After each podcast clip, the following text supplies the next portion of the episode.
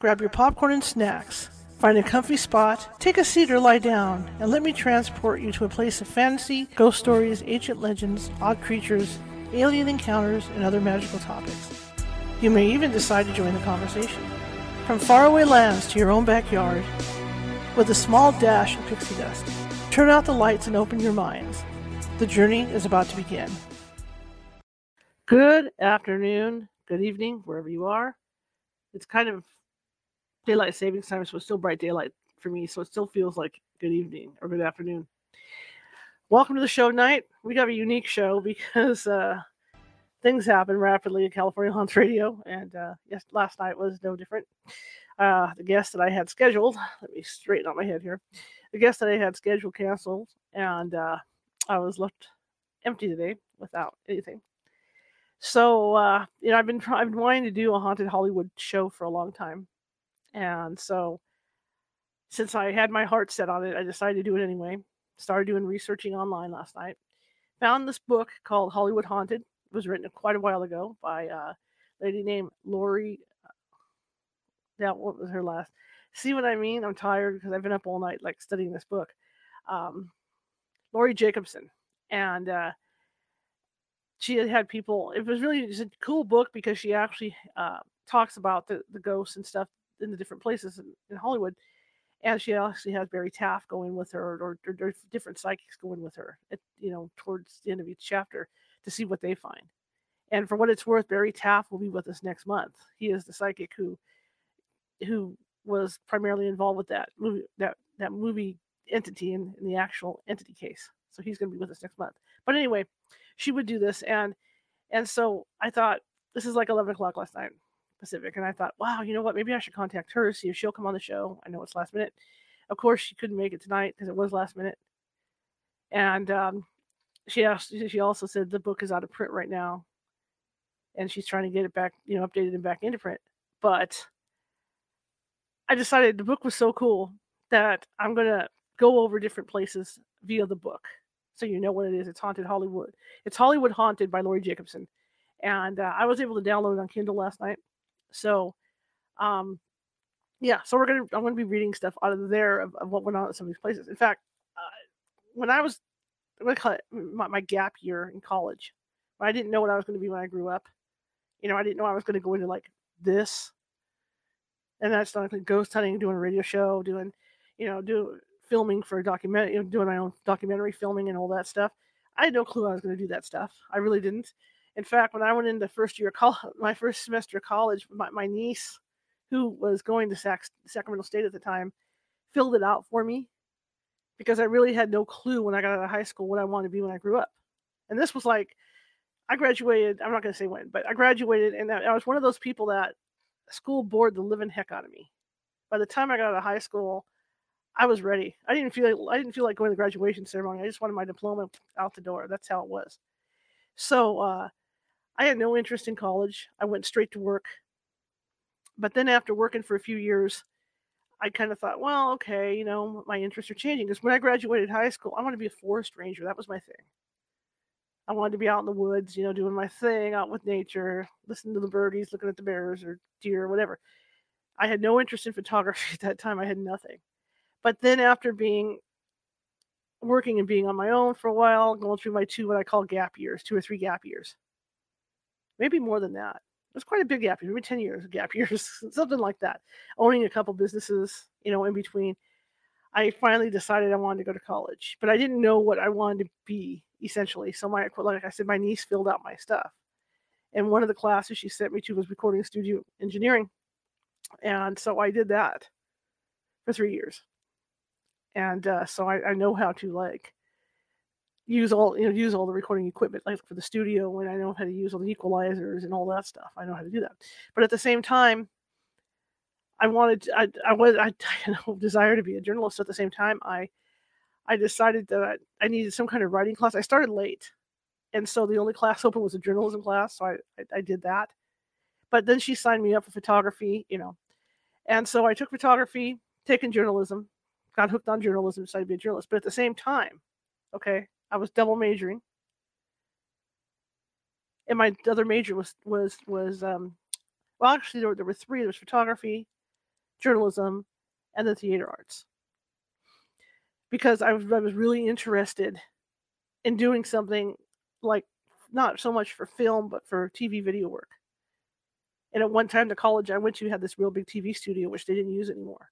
So I was trying to figure out ways to adapt that to what I wanted to do. So what I did was that with my photography classes, of course, I had to take, I ended up taking stage lighting. And then I ended up taking, because I was really into horror makeup, I was really good at it. That was something else I was looking at. I was thinking about maybe going to Hollywood and, and trying my hand, you know, at one of the studios. It was either going to be in makeup or I want to be a Foley artist. So I turned around and took classes in college for um, stage makeup. I took um, stagecraft, where you know where you build sets. I did that. I took lighting, which I'm afraid of heights, so me and the cat, me me up in the catwalks really wasn't a great mix. But I mean, that's just part of what I did because I thought no matter what, if I turn around and choose photography for a career, it can't hurt to, te- to, to take that lighting classes, right?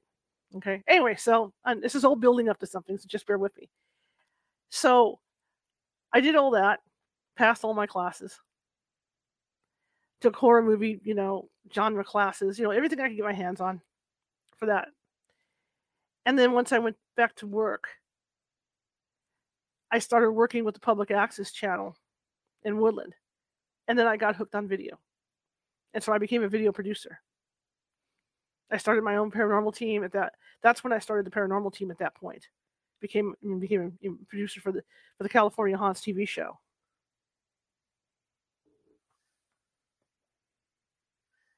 Photography's fun, Jennifer. It really is. If I do this, I'm trying to read because I'm blind. In fact, what I'm going to do right now is I'm going to um, blow this up here so I can read everybody's comments. That way I can see you guys and answer. But anyway, um, so I went into journalism, but at the same time, I still wanted to dabble in the other stuff. And then, you know, like like as you guys know, I, you know, I grew up in an active house, so I still had that going on in my mind. So at that point is when I when I got into video production over with uh, Wave TV is when I decided I wanted to do a paranormal TV show. And so we did. And this is I started my paranormal TV show the same year Ghost Ghost Hunters came out and we were doing it on public access. And we were going to different locations in Northern California. Only it was another team. It wasn't California Haunts. It was another team. It was just a California Haunts TV show. So then a couple of two, three years later, that all changed. Hang on one second. Why did this die? Oh, there it goes. And two or three years later, that all changed. And then it became the California Haunts Paranormal Investigation Team. And then I was filming for my own team. But that's how it all gradually happened. It's a build up to this because during this time, I used to go to Los Angeles a lot, go to Disneyland, go to Hollywood, you know, and all that, in all these places. And as a sensitive, I wasn't allowing, you know, my abilities to come out at that time. So I was sensitive like a rock. I mean, Marisa can tell you, my producer Marisa Haynes can tell you, we were on the Queen Mary one time and I had a thing happen to me on the Queen Mary only to find out that it was something that happens frequently to people aboard the Queen Mary. Okay, but that's you know it was stuff like that that was going on, or like when I was uh, when, when I was uh, self-employed with uh, direct mail marketing, and I went to pick up some packages. I went to pick up some mail stuff at this apartment, and I got in the elevator, and I couldn't stand being in this elevator. My dad had to go, you know, do this, pick it up for me. And it turns out a guy had been stabbed to death in this elevator a week before. You know, so I had things like that happening, seeing stuff in my house, you know, but it never really impacted me. So I never realized that the majority of the places that I visited in Hollywood with my family and with my friends were all haunted. Like the Hollywood Wax Museum, that I don't even know if it's there anymore. I think it was called that on Sunset. And there was like a phantom in there that would reach out and touch women. So I don't even know if it's there anymore. But I'm just saying that, that's the thing. You know, I just don't know. So that's what it's all leading up to. The last trip I made with my dad, because my mom and dad and I would go with me, and then that last trip I made with my dad, we went to the Hollywood Forever Cemetery, which is really cool. You get it's a it's a weird feeling because you can feel the energy there, so you know they're out walking around, right? So I remember going there, and even now when I look at video of that place, it gives me like it gives me like shivers because it kind of hits the reality to you because I don't like, you know, I'm one of the I, I love life. I really do. I, I I may I may moan sometimes at how tough life is. We all do, right? But I love I'm a person that loves life. I don't want to get old. I don't want to have to give up my my stuff that I do. I love life too much. So going to Hollywood Forever Cemetery, it hits you right between the eyes because you look at these people like Cecil B. DeMille. You know, you look at all these real, real big producers and directors and all these movie stars and stuff, and then you you you realize that that everybody ends up in the same place, man. Whether you're young, old, whatever, can happen anytime, and boom, you know, it's going to happen no matter who you are. It doesn't matter. So it's kind of it, it, it, always gives me a surreal feeling. In fact, I'm going to try and get one of the tour guys to come on the show to talk to us about the people that are buried there, because there's some really cool people buried there.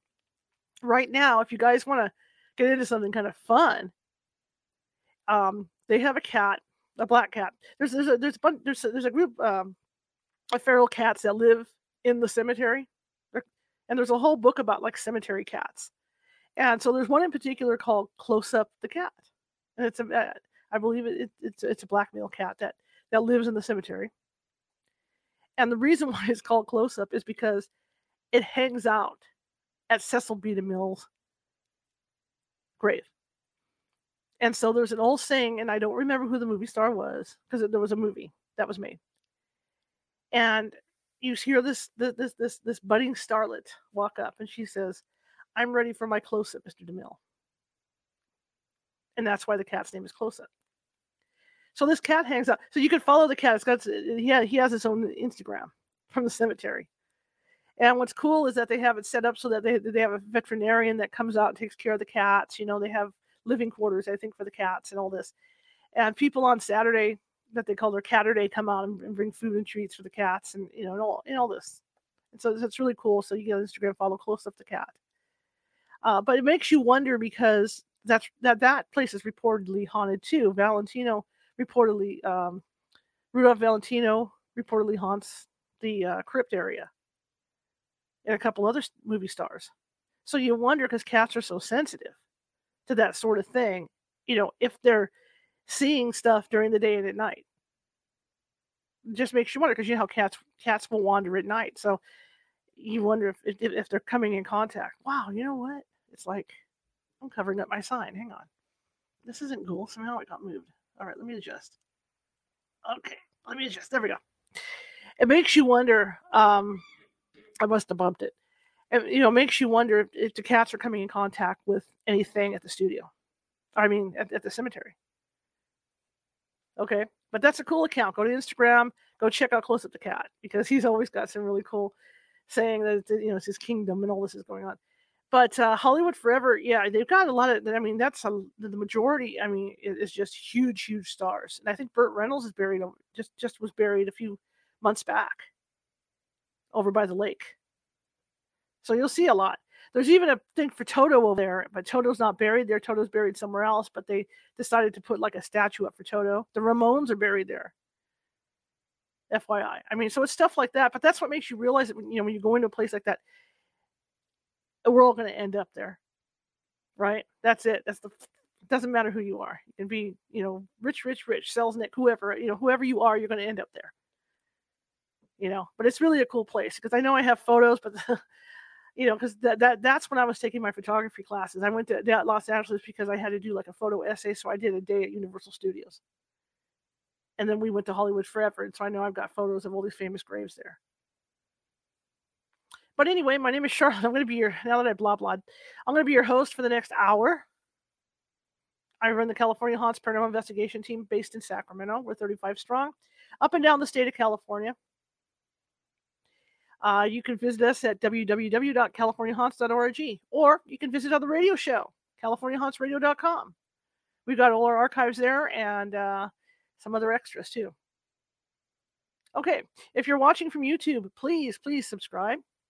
There's a little ghost in the corner there with a uh, Sherlock Holmes hat on and a magnifying glass. Click on that, and that'll subscribe you. And we've got over 200 videos, and you can see almost every topic under the sun because we don't just we don't just cover paranormal here. We cover other stuff as well. Maybe spousal abuse, murders, whatever. We covered. We got it covered. Anyway, without further ado, let's talk about some Hollywood ghosts. I want to talk about, you know, we've all watched ghost track, you know, we've all watched all the ghost shows, seen certain places that are reportedly haunted in Hollywood. I might have a couple of those in this. Some of these you've probably never heard. In fact, I'm covering three three motion picture studios that are haunted. Okay. And these are places, like I said, some of these places I have visited. And some I haven't. Obviously, I've never really done any ghost hunting in Hollywood.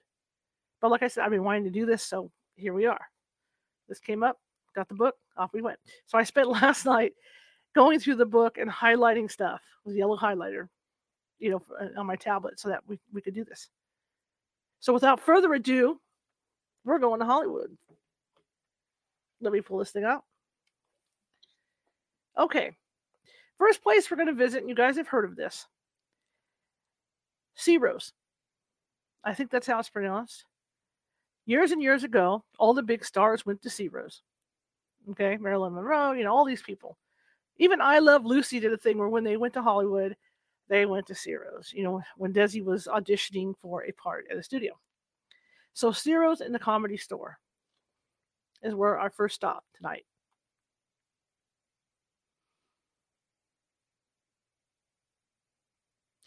Uh, Ciro's had a lot of mob things going on in the early days. So, you know, some of the ghosts at Ciro's could be okay. This is coming from the book, okay? So, so we know very clear it's coming from Hollywood Haunted, okay? So Ciro's, a lot of the ghosts at Ciro's could have been from, you know, hits from the mob or mobsters. Who knows, right?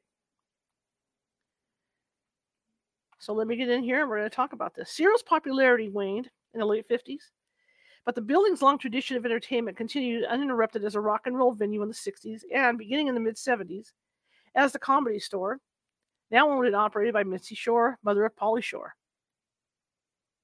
Quote, I was a cocktail waitress at the store in 1981 and 82. This is from the, the this is from the author. Richard Pryor, in preparation for his film Live on, Live on the Sunset Strip, performed there every night. The store dropped the, the store did draw celebrities like Bette Midler, Mick Jagger, Peter O'Toole, Sugar Ray Leonard. In the middle of it all, Robin Williams or John Belushi would jump on stage and the place would go wild. The new kids in town, Garry Shandling, Michael Keaton, Arsenio Hall, Richard Belzer, Sam Kinison, stood in the back awestruck. But when the laughter died out and the last glass was washed up, another kind of show began. In the early morning hours, when the store was quiet, the store was in the hands of comic Blake Clark, who doubled as doorman and security. Late one night, Blake checked the large showroom that had been Ciro's main room. He called out to make sure no one was backstage. No answer. He moved to lock up, but stopped in his tracks.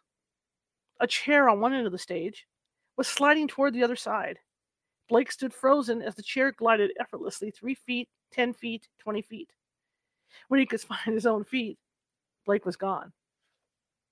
I would be too. The spirits in that room always gave the late Sam Kinison trouble, constantly messing with the lights and sound equipment while he was on the stage. One night, Sam challenged the spirits to show themselves. All the lights went off. Another time, Blake was closing up the main room and could hear Sam doing his act in the original room next door. As Blake waited for another employee, he heard a low buzz of voices. Besseman, Besseman, Besseman. Sam got louder, reaching his trademark scream, and the buzzing got louder too. Blake could now make it out clearly. The voices were chanting angrily, It's him, it's him, it's him. But sightings were limited to nighttime. One afternoon, as Blake played a video game in an annex off the kitchen, he felt a man watching from several feet behind him. Out of the corner of his eye, he saw a guy in a brown leather bomber jacket. Finally, Clark turned to acknowledge him. I could see through him. Then he disappeared, Blake says. I just ran. Later that afternoon, Debbie Dean, an assistant, walked into her office on the third floor. A man in a brown leather bomber jacket was crouching in terror in a corner near her desk. A moment later, he faded away. When Debbie and Blake compared notes, they were convinced they had seen the same man.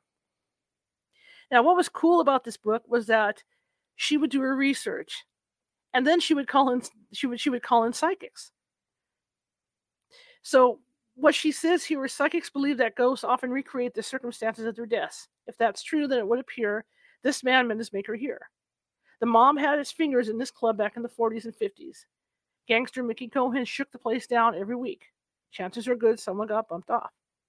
Now, I told you guys earlier about Barry Taff. He's going to be on our show. In fact, we're going to ask him about some of this stuff. Now, now that I've seen this, okay? Barry Taff is going to be on our show next month. Okay, so that's she says, what's that Barry Taff believes? There were so many occurrences at the store that Debbie called UCLA's parapsychology team in the summer of 1982 and asked to investigate. Taff, and his partners conducted an eventful exploration of the club until they got to the backstage dressing area of the main room, where Blake had seen the chair move. While the team discussed matters in the back room, two coins materialized from thin air, falling from the ceiling. Taff was excited.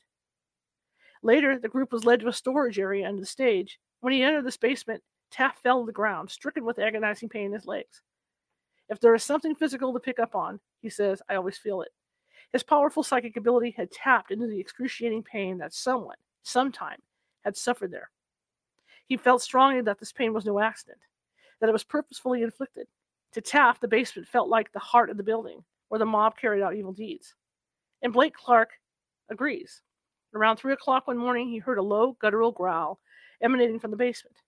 The middle gate padlocked across the entrance began to bulge out, as if a tremendous weight was pushing against it. The gate groaned against the weight, then suddenly snapped back to its original position. Standing in front of it was a hulking, amorphous figure, almost seven feet tall, and so dark, it was darker than the blackness behind it. I got this tremendous feeling of malevolence from it. Blake, Blake set a new land speed record leaving the building. Blake had one last experience in the basement. He went downstairs with another comic, jo- Joey Gavner. Within seconds, Joey, terrified, held his hands up in front of him, yelling, Don't come near me. Nope, stay away. Blake looked where Joey was looking but saw nothing. He looked at Joey and could see his breath as if it were freezing cold. Yet, when he touched Joey's hands, they were burning hot. Just then, a piece of black cardboard dropped from the air and hit Blake on the hand. He picked it up and turned it over. His name was written on it. Blake won't go in the basement anymore. So, yeah, so I mean, that store is still there. Now, the author continues in here and says in April 1994, she returned to the store to film a segment of Haunted Hollywood for a new show. Barry Taff came. As I went before the camera in the main room, Taff watched the taping, aware of activity and people passing behind him, including three men watching from the back. When we finished, the crew packed up and left. Taff was the last one out. He turned to acknowledge the men. They were all wearing 40 style suits and wide lapels. And as Taff looked at them, they disappeared. So Ciro's is a very active place. I've been in there. I've been in the comedy club. It is a weird feeling when you're in there. But of course, there were a lot of people in there when I was in there. So, you know, take it for what it's worth. But it is a very active place.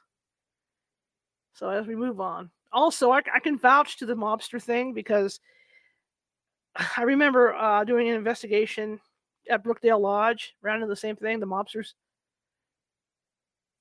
It was an incredible experience, but but but yeah, we ran into mobsters there too. So I mean, yeah, especially the speakeasies. Like you do the ride hotel and you run into speakeasies. You know, there's a speakeasy down there as I move on. So you could still go to Ciro's. You go to Los Angeles, you could still go to Ciro's. I don't know. I don't. I, I, I, they might. It might be. It might be on the ghost shows. I don't know. I have no idea. I haven't watched those ghost shows in a long time, so it just might be on the ghost shows. Now we're going to talk about some of the studios. You know, some of these studios have been around. I mean, since the twenties even before that, you know, Buster Keaton worked in, you know, guys like that. Uh, Studio 28 at Universal Studios, they just closed that in 2014. That was where they filmed Phantom of the Opera. Both versions of Phantom of the Opera, because you have the one with Lon Chaney and then you have the one with the other guy. And uh, that's reportedly made. That was reportedly majorly haunted. In fact, I'm wondering because um, they built one of their new, you know, how Universal has, has done an expansion turned into an amusement park and all that. They built one of their expansions on top of where that haunted studio was. So it makes you wonder, you know, if if, if things happen on that particular expansion, but there's no word on it. Culver City Studios, Culver Culver Studios. Pioneer filmmaker maker Thomas Thomas Ince, I hope it's Thomas Ince, on Hollywood history was so enormous that the French called him the film's first prophet. He set production ideals to what the industry aspired for years to come. Sadly, though, he is remembered more for his death and his tremendous con- contribution to the art and craft of movie making. Ince died in November 1924 while celebrating his 43rd birthday aboard William Randolph Hearst's yacht. The abruptness of his death and his stature in the industry generated a series of sensational rumors. The most enduring is that Hearst caught his mistress, Marion Davies, kissing Charlie Chaplin and shot at him, accidentally hitting and killing Ince. The small party on board, including Louella Parsons, God help them, Louella Parsons, right? This gossip, uh, who later made a deal with Hearst for a syndicated gossip column, see, I told you, was sworn to secrecy.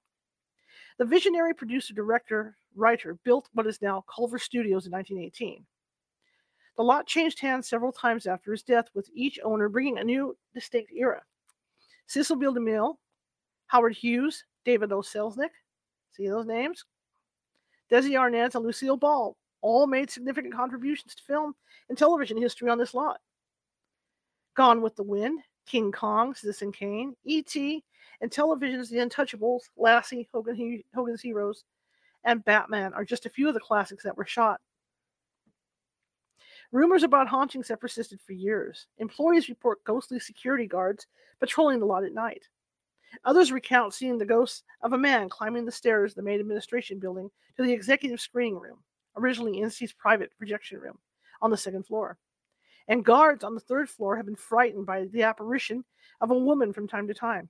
She disappears quickly, leaving a cold spot or chilling wand in her wake. Now, and I agree with this. Remodeling can be extremely irritating or upsetting to a spirit. Just prior to some major reconstruction in 1988, Ince's ghost began to reveal his displeasure. The first to encounter him were two workers who reported seeing a man in an odd bowler type hat watching them from the catwalks above stage one, two, and three. When they spoke to him, he turned and walked through the second floor wall. Later that summer, special effects man Eugene Hillshiv was swapping stories with a worker who had seen a man wearing an odd hat, this time on stage two and three. Hilchi, spelled it's spelled different, so this time, thought the ghost might fit the description of Enchi. What the worker said next convinced him that it was indeed him. The spirit had turned to the worker and, in no uncertain terms, told him, I don't like what you're doing in my studio. Then he disappeared through a wall. Much of Ince's original lot was saved, and the sense of history is very strong. Today, Culver Studios is one of the busiest lots in town. So it's interesting because, you know, all the years that I've been investigating going to places like theaters and whatnot, that's why theaters are haunted because these these movie stars and and and and, and opera stars love their work so much you know and actors love their work so much that they want to keep going back to the place where they were the happiest. Well they're the happiest when they're working on stage. So that's why you're going to get a lot of hauntings you know in in in like opera houses and theaters and studios like that because of that right? Okay universal studios we already talked about this stage 20 i believe stage 28 yeah stage 28 um they call it the phantom studios to begin with. It had nothing to do with the ghost. That was it you know that, that they said was there. It was just because this is where they filmed lon chaney and phantom of the opera. So uh universal studios okay. One of charlie senior's greatest triumphs. One of chaney i'm sorry one of Chaney Sr.'s greatest triumphs was 1925's The Phantom of the Opera. Universal built stage 28 for the spectacular production, which became an immediate classic. Studio folklore tells of a ghostly man in a dark cape sighted on stage 28. Over the years, electricians, carpenters, designers, and art directors and guards have all reported strange goings on there. Even people who didn't know the history of the stage reported seeing a man in a cape running on the catwalks. And guards admitted to being spooked by doors opening and closing, eh, closing and lights going on and off on that empty stage in the middle of the night. Could it be Lon Chaney running down the catwalks overhead? Who knows? But at some point during the production, during one of the original productions on the stage, an electrician was up on the catwalk and somehow lost his balance and fell to his death. Okay, now For if none of you have been on these catwalks, I've been up on these catwalks because that's part of the training for for stage lighting. And it is with the lights on, it's an adventure. And if the lights are off, like for shooting, or if there's a play, like a like a say the Woodland Opera House, and you're up there, and all you pretty much have because people aren't supposed to see you. You're dressed in black. You're up there manning the lights and doing whatever you're doing, or repairing like like now because of all the computer stuff. Now a lot of these lights work via um, USB. You know, not USB but remote, right? So they can control them from from from the lighting control. You know, the the the the, the, the lighting keyboard, right? But back in the old days, it wasn't like that. Back in the old days, if you needed like um like these lights, like now that you can even automatically change the color on the lights, the gel, you know, like have a rotating thing, right, to change the gel. Back then they didn't have that. So if they were in the middle of a show like that, and you needed to, and, and, and okay, I, I'd rather have a green light cast down from the left from stage left. Somebody would have to go up there and manually do this. Okay, so I mean, it wasn't a picnic to be up there. So this guy fell to his death, and it's reported that maybe he's the one that's running the catwalks as well. But like I said, in 2014, Universal decided to knock it down and put something else there. Probably Harry, probably the Harry Potter thing went there, or Jurassic Park, or something went there. But Universal tore down that that that Phantom Studio.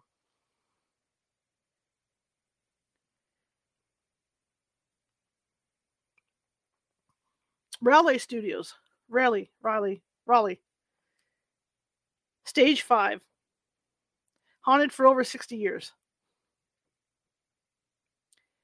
This is another story of an electrician that fell from a catwalk. In 19 okay, so Raleigh Studios, built in 1914, has a rich history that includes names like Dolores Del Rio, Hopalong Cassidy, Charlie Chaplin, Frank Sinatra, and Kevin Costner. And my eyes just did a weird thing. I'm looking over here. This is like that was really strange. Wow, it looked like I was dying or something here. In 1932, an electrician fell to his death from the catwalk on stage five. For more than 60 years, Okay. For more than 60 years, stagehands have felt his presence, and there are continuous reports of power failures, movement of heavy equipment, and drastic drops in temperature. Two security guards have been heard have even heard music coming mysteriously from the walls. Studio employee Don Kane remembers a specific incident in 1972. As he as he locked stage five on a Sunday night about 10, I called out, Is there anybody here? And it was quiet.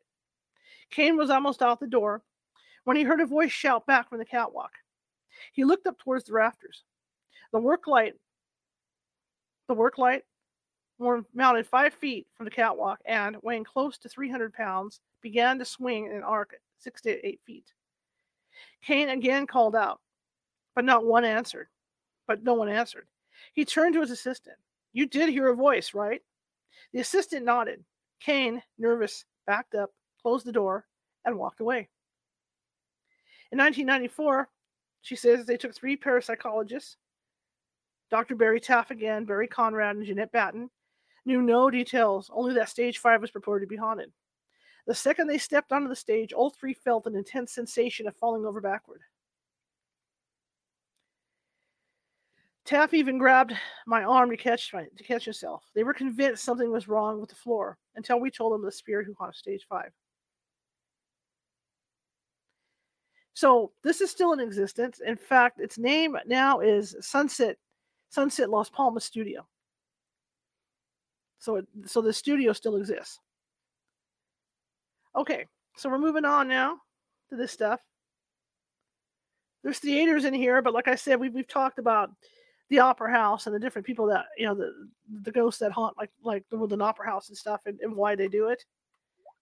I mean, it's generally for the same reasons, you know, and everyone, but we can talk about because some of these, these theaters aren't there anymore. But let's see if maybe Grauman's is in here. Because I kind of was in, I was kind of skipping around last night to try and find stuff to talk to you guys about that you know that that that places that you know just places that you hadn't really heard of.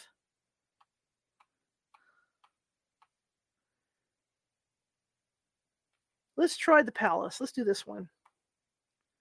Did you ever such a wonderful night that you wished it would never end? Or maybe there's one you'd like to relive just one more time, or maybe 10 more times. The palace has provided many such nights for the young and old alike. Folks have been flocking here for almost 70 years, and a few don't want to go home. Opening in 1927 is the Hollywood Playhouse, one of four legitimate theaters in Hollywood. Over the years, it has been home to Fanny Brice's Baby Snooks radio show, Ken Murray's famed Blackouts Theater Review, and such television shows as This Is Your Life, The Hollywood Palace, The Lawrence Welk Show, a one and a two, sorry, The Merv Griffin Show, and many Bob Hope specials. Since then, the palace has been remodeled as an ornate nightclub, the site of television specials, premiere parties, and film locations, and a showcase for top music artists. With such a list, with such a list of credits, uh, past and present, there's no question that the palace has played host to more stars than any other theater in Hollywood, while at the same time providing thousands of people with some very special memories. Some of them, it seems, have come back for more.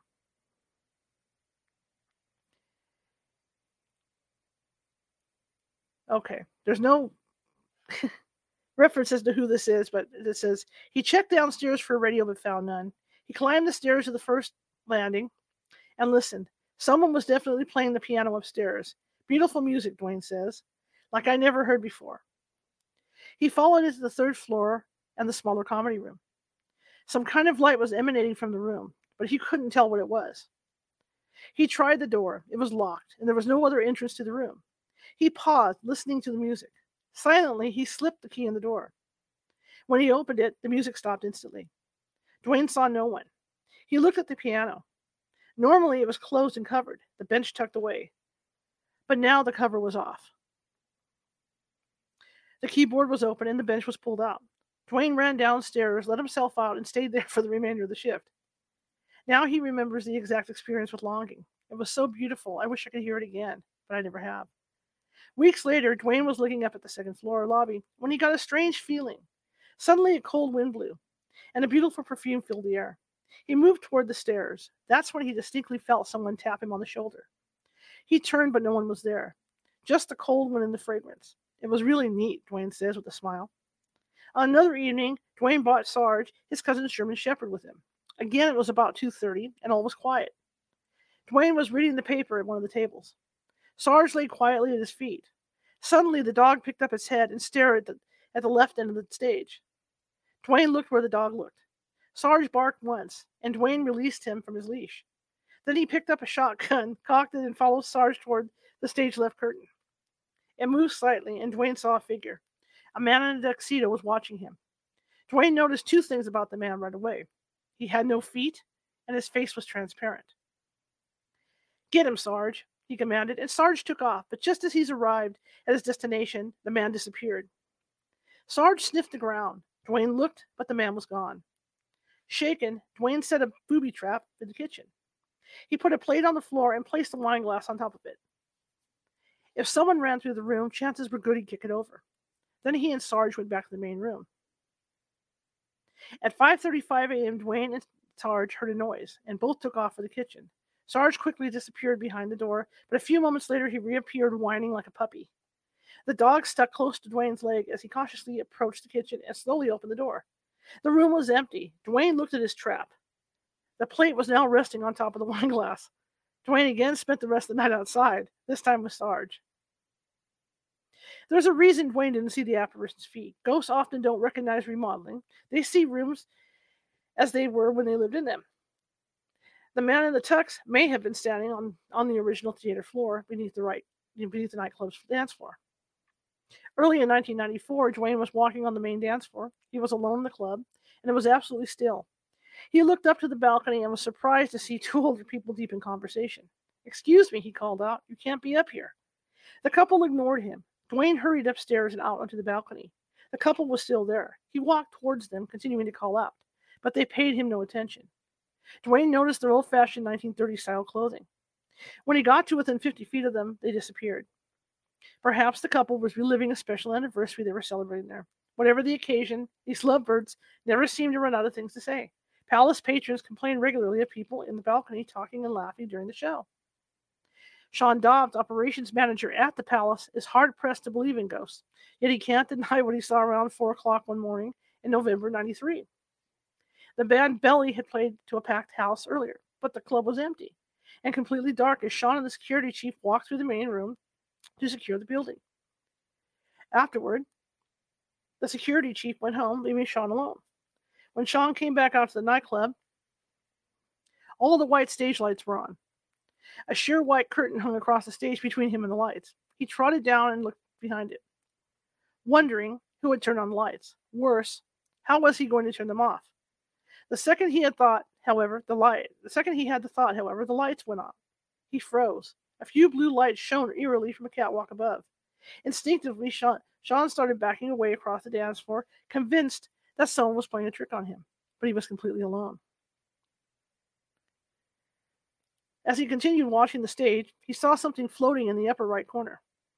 The blue lights backlit the stage just enough for him to see its shadow on the curtain. It appeared to be a shimmering, wavy mass about five feet square, like a jellyfish, changing all the time. A shiver went up his spine. The mass moved off to the side and disappeared. Sean held his breath. Everything was dead still. And then it came back, traveling slowly across the stage. He could see the lights through it. It floated back to where he first saw it and disappeared. It was like watching something through water, Sean explains. It was fluctuating like it was uh, like it was something on Star Trek. I've never seen anything like it before. Maybe the being Sean saw on the stage was trying to send a message. The palace has had its trouble virtually every piece of electronic equipment at some point in time. And on a fairly regular basis, the adding machines and cash registers print out weird, indecipherable messages during the night, composed of numbers grouped to look like words and sentences. Sean doesn't have any idea what they mean but he saves all of them. Who knows? Perhaps they are messages from beyond from the piano player, the man in the tux, the elderly couple, or any number of spirits yet unseen. The palace is a place where memories were made. You can't blame people for wanting good times back. If Sean decodes those messages, he might discover uh, it's, it's a call for another round of drinks in the balcony. When I visited, real quickly, when I visited the um, the uh, Brookdale Lodge, a couple of times we went to Brookdale Lodge to film. It was funny because you know there's that scene in um, The Shining where Jack Nicholson walks walk you know walks into the um, you know where Jack Nicholson walks into the uh, the uh, ballroom and they're all in there drinking you know and they turn around and they hold the glasses up and salute him. That's what this was like. I walked into Brookdale Lodge and that's what I saw. I saw all these guys dressed in gangster clothes type clothing and they all turned and smiled at me as I walked in. So I, I can understand what they're talking about with, with this palace, you know, this theater, because that's what I experienced. Any place where somebody had a good time in their life, it's hard for them to leave. And this is, you know, we found this out over and over doing various investigations, you know, up and down the state of California, you know, in commercial buildings. So it's, it's, kind of, it's kind of, on one hand, it's cool because sometimes they're good old boy ghosts. Uh, on the other hand, the other kind of ghosts can be there, the ones like like the ones that were murdered by the mob or whatever, and you're going to run into those guys who aren't very happy. So you kind of get both. But on you know on the up and up, usually it's it's ghosts that that are that enjoy themselves so much doing something in that particular location that they don't want to leave. They still want to stay there. In fact, with the Brookdale Lodge, it was funny because we were talking to one gentleman and uh, he didn't really want to talk to us because we were filming and his attitude was he was there but his wife wasn't there so he was cheating on his wife so he did not want us to put him in our documentary that's what he told the psychic he did not want us to put him in our, our documentary because he was afraid his wife would find out so we had to assure him that you know that that his wife would not find out. You know that he was at, at the Brookdale Lodge cheating on her. So I mean, you run into stuff like that all the time. So we're going to talk about a hotel that's been on TV, the, the Roosevelt, because I think it's significant. A lot of big stars stayed there. Again, I've never gotten to go these places yet. I will. You know, now that I'm older, and I can do my own thing. I will go. But uh, we're going to look at some hotels and uh, we're not going to talk about the Cecil. Okay, we're not going to go there. The first one we're going to talk about is the Alexandria. And it's called the Alex circa 1945. The $2 million hotel was so popular that an 11 story annex was added to the original seven stories just three years after it opened in 1906. Today, at the corner of 5th and Spring Streets, is the center of downtown Los Angeles, stands a faded remnant of Hollywood's rich past. Hundreds of people pass it daily unaware that Churchill, Bernhardt, Caruso, Chaplin, Paderewski, King Edward VIII, Presidents Taft, Wilson, and Theodore Roosevelt, and dozens more of the world's most powerful and talented personalities were once familiar names on the guest register. And at least one early guest may still wander the halls. The once majestic Alexandria Hotel centered, the, centered to the professional and social needs of the business community of 1906 Los Angeles. With several theaters and restaurants in the area, the Alexandria I got lost. Hang on. Okay. The Alexandria became a natural meeting place for the newly arriving movie crowd. By 1910, one needed go no further than the lobby to find virtually everyone of importance in the business. This is where the power lunch and networking were, were born. As LA, as, as LA developed and in a westerly direction, the movie colony abandoned the Alex for the newer, more modern Biltmore and Ambassador hotels. The once grand hotel became a ghost of its former self, and so it remained for half a century. In the early 70s, the hotel received a $2 million facelift. Two actresses strolling downtown a summer afternoon ventured inside to see where so much history had preceded them. But Nancy Malone and Lisa Mitchell were disappointed to find not a single reference to the history of Hollywood there. They lamented the omission to the owner, who was so impressed by the women's breadth of knowledge that he hired them to help bring that flavor back. Nancy and Lisa named rooms for the hotel's famous residents and decorated them with portraits of the stars. In the hallways, they hung photographs of Hollywood during the hotel's heyday. I believe the past leaves its energy in places, and I'm very respectful of that, says Nancy, a director and Emmy winning actress. We were thrilled to be dealing with all that treasure. After weeks of work, Nancy felt comfortable and safe in the hotel. She had heard stories about a ghost haunting in the halls, but as she worked alone at 2 a.m. one September morning, a ghost was the last thing she expected to see. While hanging pictures at the end of the long hallway, she paused and glanced up. There at the end of the hall was a woman dressed in black from head to foot, wearing a large cartwheel hat. Her dress was beautiful, Nancy recalls, with an almost bustle back, and the hat had a veil. She seemed to be a woman in her 30s or 40s. And di- in one fleeting moment, I saw her walk about eight feet. Her walk and her carriage were beautiful, more like a glide. I didn't see through her, but she wasn't solid either. It wasn't like things you see in the movies, you know, ectoplasm floating in the air, nor was it a human being. It was something in between. Nancy remembers a feeling of sadness, a sense that the woman was looking for something. Though she never felt threatened, the experience did shake her up a bit. I'm not a ghostbuster, Nancy tells me. I'm very rooted in reality, but I'm also accepting of mystical events in the world that seem to have no apparent explanation. I believe in a lot of what we don't know about officially. I never got over seeing the ghost. Nearly 25 years later, I still remember every detail. This particular spirit sounds as if she might have been a resident of the hotel in its earliest years. Dressed in black, she could be in mourning. Grief is a powerful emotion. Some people have died of it. Maybe that's the story of this poor spirit stricken with grief. So, yeah, so this hotel maybe may be there or may not be there, or maybe an apartment now, you know, because sometimes they change those things into apartments. That's a good place to check out if you ever go. Roosevelt Hotel. Now I know they've done this on TV, but I just think it's kind of cool because I think even Elvis stayed there once. So it's kind of cool. I'm a huge Elvis fan. We know Montgomery Clift stayed there, Marilyn Monroe stayed there. When you ask staff at the Hollywood Roosevelt if it's haunted, the answer is an emphatic yes. In fact, they're quite proud of their ghosts, which is fortunate because in this celebrated hotel, there's an abundance of apparitions to be found from the boiler room to the roof. As the film business grew and people flocked to Hollywood, local residents saw the need for a prestigious hotel. The city's reigning king and queen, Douglas Fairbanks and Mary Pickford, helped make the original Roosevelt a reality. And the grand opening of the luxury hotel in 1927 hosted the biggest stars of the day. Among them, John Gilbert, Gloria Swanson, Greta Garbo, Will Rogers, and Clara Bow. In 1984, the historic hotel underwent a $12 million restoration, bringing back its original glory with some of its old friends. Oh, and with it, some of its old friends. Since the renovations, ghosts have been coming out of the woodwork. Two weeks prior to the 1985 grand reopening, a spirit was discovered in the Blossom Room, a ballroom that hosted the first Academy Awards banquet in 1929. The spirit took the form of a cold spot, a circle of about 30 inches in diameter and more than 10 degrees cooler than the rest of the room. Psychics had felt the presence of a man in black who was suffering great anxiety, perhaps a Tuxedo Academy Award nominee waiting for an envelope.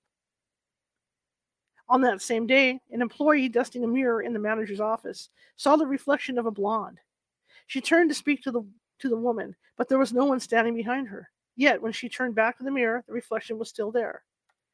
The mirror hung in Suite 1200 often, which was used by Marilyn Monroe. Two psychics have read the mirror and felt great sadness. Parapsychologists believe that long after the spirit departs, intense emotion and energy can remain. It's possible that some of Marilyn's sadness is reflected, indeed, trapped in the mirror. As guests arrived at the newly refurbished hotel, the staff was alerted to more inexplicable activity.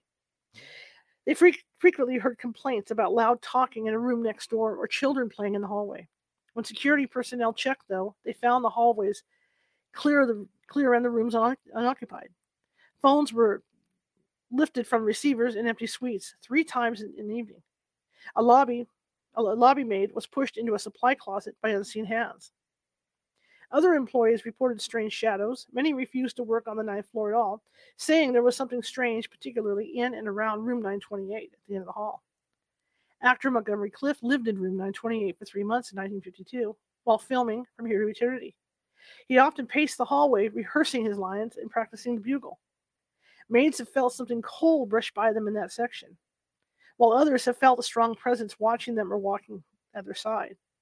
On a November night in 1992, an overnight guest in room 928 felt a hand patting her shoulder while she lay in bed reading. She turned to say goodnight to her husband, but he was sound asleep. In 1989, a television film crew planned to shoot at the hotel, but the ghost wreaked havoc with their equipment. As the crew set up cameras outside Clift's room, the house lights went out. When they finally came back on, the sound equipment broke down. Then the lights went out again and the film jammed inside the camera. When the crew tried to shoot the Monroe mirror, the smoke alarm went off. And in the Blossom room, the cold spot caused the audio equipment to malfunction. In 1990, a couple strolling on the mezzanine followed piano music out on the balcony overlooking the deserted Blossom room. They saw a man in a white suit standing next to a piano. He did not respond to their greeting, and when the couple walked closer, he disappeared. A thorough search was done, but no man in a white suit was found. Two days later, a hotel engineer working on the third floor directly above the mezzanine glanced down the hall and saw a man wearing a white suit and old shoes. The engineer called out to him but got no answer. The engineer walked closer to within three feet and asked the man if he needed help. As he watched, astounded, the man in white walked right through the fire door.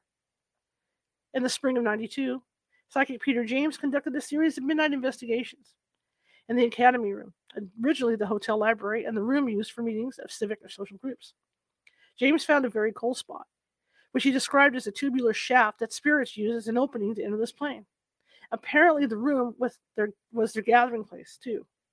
James also encountered the ghost of a little girl who said her name was Carol, or Caroline, and that she was looking for her mother.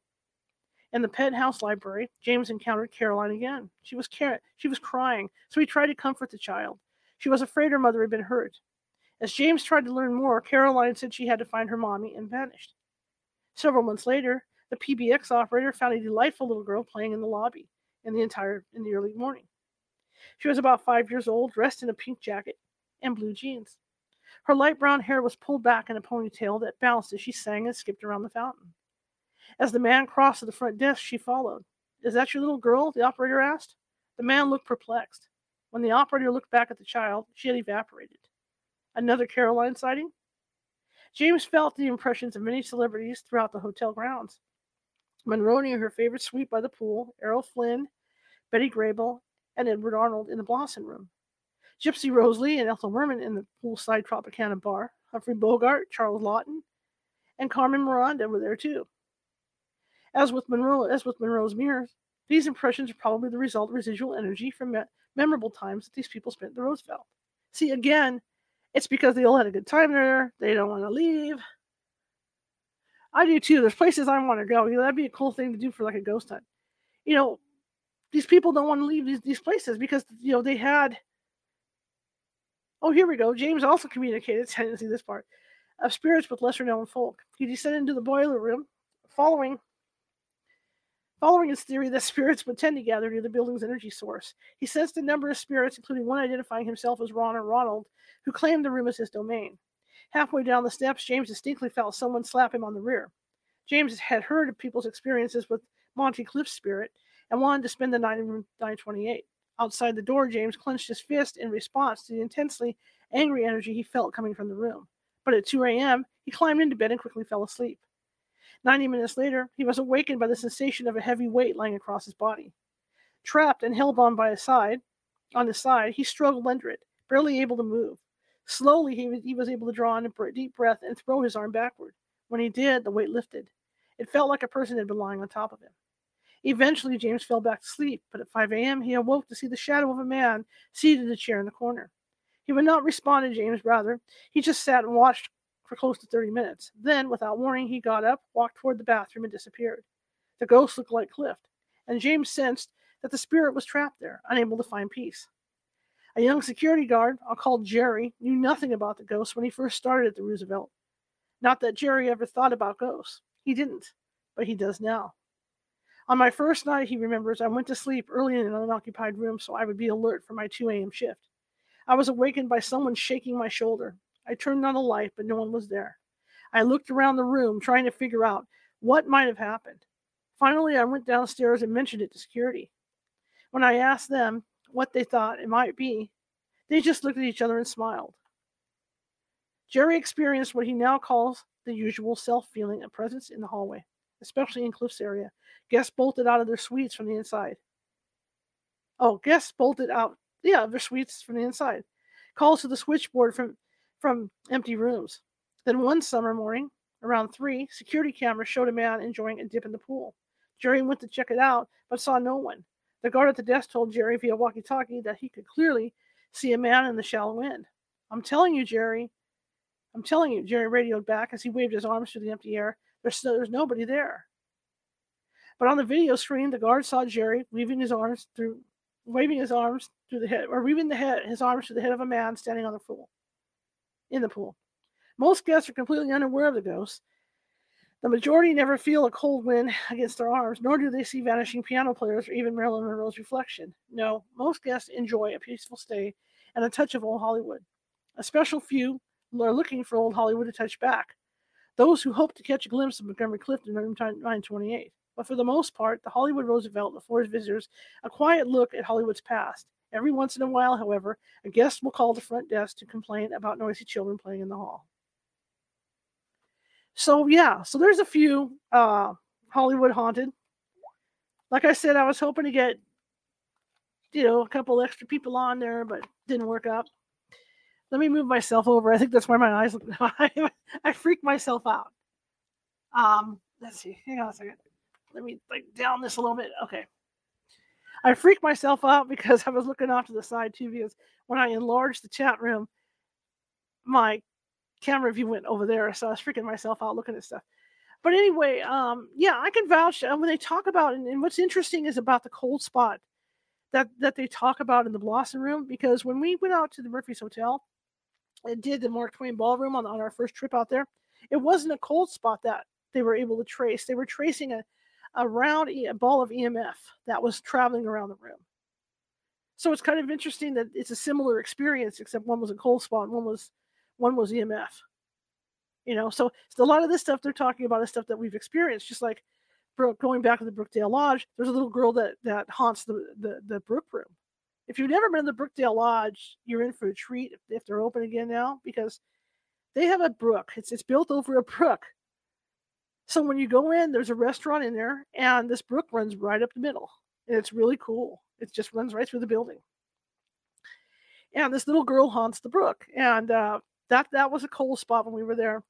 That was something that we followed around uh, because we could trace where she was by this cold spot, and, and she runs all over there. She apparently drowned in the brook at some point. So she, you know, runs up and down the sides of the brook and, and all that, gets close to the water, gets in the water, that kind of thing. So, I mean, it's just a lot of comparable stuff because when they talk about that little girl, Caroline, right? It's it's a similar kind of haunting as the Brookdale Lodge has. So it's it's really neat to read these things because this is why ghost hunting groups keep files too. The other reason why why we keep meticulous files on our clients because there might be a case that we can go back like for let's say I go to the Roosevelt Roosevelt Hotel and we start investigating stuff there. We hear about the Caroline, you know, we hear about the cold spot that's roaming around the room. Now we can go back into our files and go, oh man, we had a case. Where was oh it was Murphy's where we were following that that ball of EMF around. Or oh my gosh, the little girl, little girl, Brookdale Lodge, where the little girl runs around. So there's similar cases where similar things happen, right? So that's one reason why we'll keep really meticulous files as ghost hunters. Okay. But I do, I would love to t- go with a group and, and investigate some of these places. That's one. That's one goal I have before I die, before I meet my maker, is to go with all this cool equipment we got. I'd love to get in these places and go, especially with the psychic team that I have to get in there and, and, and really take a look around Montgomery Clift's room and that kind of thing. I wish we could get access to these studios. That'd be kind of cool you know but there's nothing more creepy than a studio in the dark or or a, a big theater or an opera house and you're going through there in the dark it's creepy as hell there's another report too that i read online that madame tussauds there's claims that the wax figures move by themselves scary i think the one in las vegas has that issue because that's where they that's where the guy goes in in the back room where because that used to be part of one of the big casinos. Because we always wanted to go back to Las Vegas and see if we could get in there. And they say that, that they can hear Elvis singing in the one room that used to be the the showroom of the Frontier Hotel. And that's part of the wax museum. That's part of the Madame Tussauds thing but they hear Elvis in there. And that's where they have reports also of the wax figures moving by themselves. But I'll tell you something: if you do an investigation, even with I mean, um, the the uh, Railroad Museum downtown, or any museum you do, okay, like we've done museums, we have done museums. You know, they always have um, mannequins in these museums. And I can tell you from experience that if you're in there in the dark and you're running around with flashlights and you come across these mannequins, it looks like they're moving because of the shadows. You know how the shadows are cast when you're walking? It does look like they're, they're moving. There's nothing more creepier than doing an investigation where there's mannequins. So I can imagine the people that have been able to do Madame Tussauds and places like that, what it's like for them to go in there and investigate because it is creepy.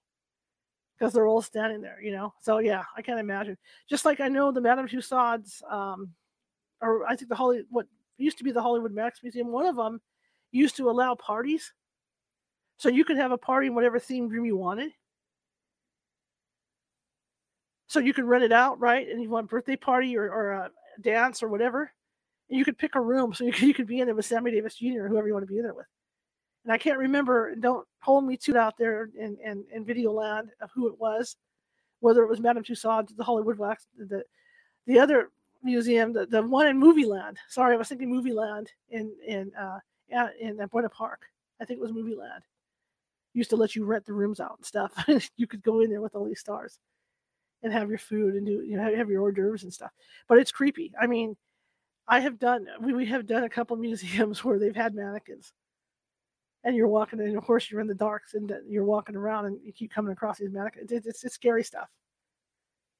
Well, look at my cats. I go out to see my cats. The room's dark, and I've got I got my big bright light on my head trying to see my cats, and every time I'm the cats look like they're stoned. Every every time I move my light around, the cats are like looking around like this. You know, they're really into it. But that's how you know that's how you can make stuff look like it's moving because the the way the light hits it and it's bouncing. But uh, yeah, I do want to visit some of these places, and I and, I, and this book was great. I needed something last night. I was, I was doing research and taking little notes on, on cue cards and stuff for today. And I thought, man, this is going to be too hard to sit here and like put all this on cue cards and I'll end up with like a million cue cards. So then I thought there's got to be some book that can simplify my, my search for these Hollywood haunts. And then I found this one. But it is available, even though it's out of print, you can get it as an ebook. You know, put it on your um, Kindle. So and that is, and I'm going to say it again, and that is um, Hollywood Haunted by Laurie Jacobson. There's also a lot of photos in it. It even talks about like different movie star homes that people have purchased. Like Rick Nelson purchased this house that was owned by Errol Flynn. And there's a lot of stories. His daughter, um, who I'm friends with on Facebook, she, you know, has reported even on Facebook that she was driving up the hill and there's there's and the house was like on this hill and and there's there's like a big window and she remembers looking up and seeing someone like standing in, in the window and nobody was home. And they think it's Errol Flynn. That's a famous house haunting. And you've seen the one on TV with with, with the Tates. And that the Ormond the Ormond House, I think it's called. It's that one too, you know. But that's just the property. That's not the house itself. That house is gone. But the you know, there's a lot of house hauntings. Movie stars just don't want to go. They don't want to leave. You know. So it's a fascinating place. And I think Hollywood is a fascinating place. And I always felt, you know, going in like to Universal Studios and places like that, I've always felt that I belonged back in the t- times of like Gene Kelly and how magical it must have been you know, to watch these guys work on those stages at MGM and stuff to make that magic. You know, I watch these old movies and I'm astounded at what they were able to do. Like in the, which one was it? I think it was the Gene Gene Kelly, the American in Paris, where they the, the, there's a curving stairway and the French singer, I believe it was it, it was Maurice Maurice Maurice Chevalier. And I think it was, I'm not positive, not home to. Because I think he was in Gigi. I'm probably confusing the guy. But there was another, you know, there was a French actor. And as he's singing, he's going up and down these stairs. But what's interesting is because they did not have the technology then that they do now. And as he's stepping on these steps, going up the stairs, they're all lighting up their, their white stairs, obviously, because it's black and white. But as he's stepping up the stairs, they're lighting up. Just like you know, we have these little piano keyboards that we mess around on. The mm. lights come on to show you where to push, you know, where to push the keys and stuff. This is what was happening when this guy was singing and going up these stairs. So it amazes me the technology that they used back in those days, that they were able to, you know, the effects and stuff that they were able to generate for these movies. You know, so I always find it awe-inspiring to see that. And I always felt that maybe in another life, that's that's where I worked was at a studio somewhere because you know I'm, I'm I'm so drawn in by it all. You know, I'm always looking at that stuff, and that's why I took that in college and yada yada yada yada yada. You know, but anyway, that's my little trip to Hollywood. Hopefully, you know, I might get. Uh, I'm thinking about getting a hold of the people at the Hollywood Forever Cemetery and maybe getting them on to to talk about the people there. Okay, and uh, we'll see. We'll see what I can do about that. But uh, it's an interesting thing, and then maybe if I do that, I'll be able to get my my my picture so I can show you guys. You know that I, that I took when I was there originally, off the negatives, and, and show you guys. But um, I thought I want. I've been wanting to do this for a while, and uh, so when everything fell apart, I thought, well, I'm just going to plow through and do it anyway. That's just how I am. Tomorrow, we're going to do phone calls and messages from the dead. You know, you you hear reports about this occasionally where in fact it was just what within the last what six years seven years that that train derailed? And i forget where it was and somebody was getting text messages from her husband when he would have been dead. It happens. This stuff happens. There's a hotel that they're redoing up in lake tahoe that and I, i'll have to get the name for tomorrow. I'll have all this for tomorrow. But marilyn monroe and frank sinatra stayed there. And there's one particular room where the phone rings and there's no one there. So they think it's Marilyn Monroe calling. Right? So uh yeah, I mean it, it does happen. So we're going to talk about that. This uh this this lady that's going to be on with me, she does not um she have any, real any you know she's never written a book or anything about it, but she runs a website where she talks about different paranormal stuff and one and one of the pages on there is uh is is stuff about phone calls from the dead. Yeah. Yeah, Jennifer, yeah. It happens all the time, right? So one of the thing one of the pages she has focuses on phone calls from the dead. So people have written stories like Jennifer's here. People have written stories to her about these phone calls from the dead. The other fun thing is that the book Phone Calls from the Dead, I finally found the author the other night. And so he's going to be on in April and he's going to talk about a bunch of them. So we're going to have that guy on, the, the original author on for that. But tomorrow we're going to talk about messages and phone calls from the dead. So that's our topic, 6:30 p.m. usual time we're here. And that's what we're doing tomorrow. If you like the show, share it with five people. If you hated my show, share it with five of your enemies. We're equal opportunity here at California Haunts Radio. And again, please subscribe to YouTube. I believe we're two away from 200 subscribers now, so we're we're building up, we're building up, we're building up. And uh, the funny thing is that there was a guy, a gentleman that came on the page a couple weeks, uh, a week, like for the story time a week ago Sunday, and he had made the statement that you know he liked our show, he liked the background, the, the topics we have, he liked the backdrop, how how professional everything looked, but he was he he was kind of disturbed because YouTube YouTube shows us no love with the algorithm, and I agree. YouTube, you need to show us more love. But anyway, like I said, subscribe, subscribe, subscribe. Uh, visit us at CaliforniaHauntsRadio.com. Uh, click on the video on the front. I'm doing a major update there. Click on the video on the front. That'll take you into all our archives for these shows. Not to mention, I'm putting the archives from when we did Blog Talk for 15 years on there as well. So that's coming along. Any events that we have will show up under special events, stuff like that. There's t-shirts you can buy, all kinds of stuff. And if you have a suggestion for a guest, and we and, and we use that suggestion, or we get a hold of guest and book it, I'll send you a California Haunts t-shirt for free. That's something else I'm offering. Okay. I mean, I'm sorry, California Haunts radio t-shirt. Too much California Haunts in my life. But I'll I'll get you a t-shirt for free. Just for just for suggesting a guest that, that we put on. Okay. But I want to thank everybody for coming tonight. And here is my PBS moment. And because California Haunts Paranormal Investigation Team is a nonprofit organization, so everything you see here, uh, the lighting, not me, but the hats, you know, you know what I mean, the mics, the computers, the cameras, all that stuff, it all comes out of my pocket. I pay for the internet. I pay for, you know, I I, I pay for this for Streamyard service. I pay for all the stuff. So anything you can do to help me out with that would be great. And you can do that at paypal.me at California Haunts. Or if you're uncomfortable with PayPal, there's Venmo. Go to Venmo, type in California Haunts, boom, it's there. Okay. But I want to thank each and every one of you for, for supporting us. Jennifer, thank you. Help me get the headphones. Awesome. My headphones died a couple weeks ago. Jennifer Martin helped me there. Thank you. You know, so I really appreciate it. And believe me, I may not act like I do, but I really, really appreciate any help that I get to keep this thing going because I enjoy doing it. I'm a journalist photographer. That's the direction I decided to take. But see, this is what happens. Then I came full circle because now I'm producing videos and doing this. So essentially, I came full circle into doing film, you know, film, film work and TV work. So, yeah. Anyway, I want to thank you guys for coming tonight, and hopefully tomorrow we're gonna have a great show. Well, I know we're gonna have a great show tomorrow. Let me get back up. There's my screen. See, I love pushing my buttons. You guys know that. But uh, I will see you tomorrow at 6:30 p.m. Pacific. Okay. Bye.